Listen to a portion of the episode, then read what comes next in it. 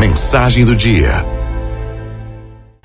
Deus está no fim do caminho.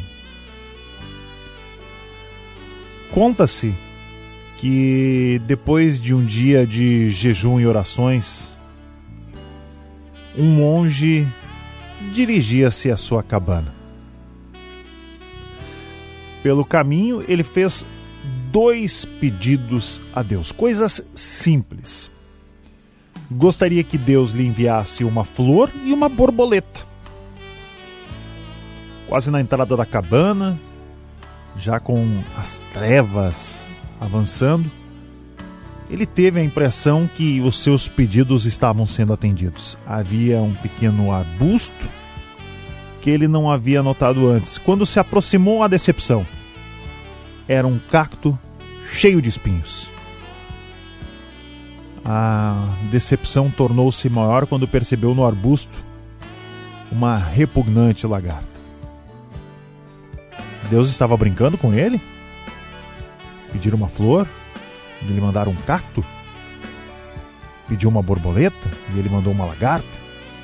Ou quem sabe Deus se enganou e enviou-lhe o pedido errado? Sem chances de devolução. Decidiu deixar a questão de lado, possivelmente ele não era digno do pedido. Durante muitos dias, tratou de esquecer o fato. Afinal, Deus tem os seus critérios.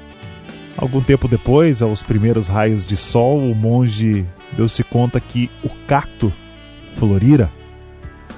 Uma flor maravilhosa e perfumada.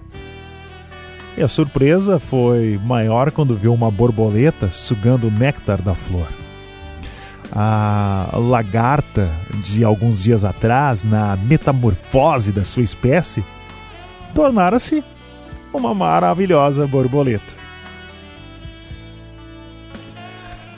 Amigos e amigas da Arauto, Deus, Deus não se engana nunca e nem envia pedidos errados. Deus, em sua sabedoria máxima, envia-nos aquilo que precisamos e no momento certo. Porque, amigos e amigas, somos pobres, temos o direito de pedir, mas nem sempre temos a visão correta da realidade. Por isso, devemos abrir um voto de confiança a Deus. Quando rezamos, não podemos ter a pretensão de mudar a vontade de Deus. Devemos rezar para conhecer qual é a sua vontade para que possamos realizar. Ele sempre quer que sejamos felizes.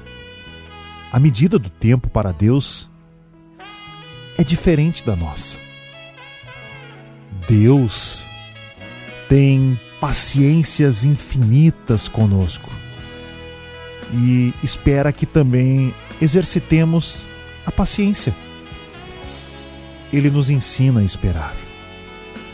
Mas ele não nos dá coisas prontas. Ele nos envia as sementes. Compete a nós semeá-las e esperar o tempo certo. Na vida, o que nos parece um espinheiro pode tornar-se uma flor e a lagarta transformar-se em borboleta. Não podemos ficar com a primeira impressão. Como filhos, devemos confiar na sabedoria do Pai. Algumas coisas ficarão claras com o passar do tempo. Temos certeza que Ele está lá, lá no fim do caminho. Ah.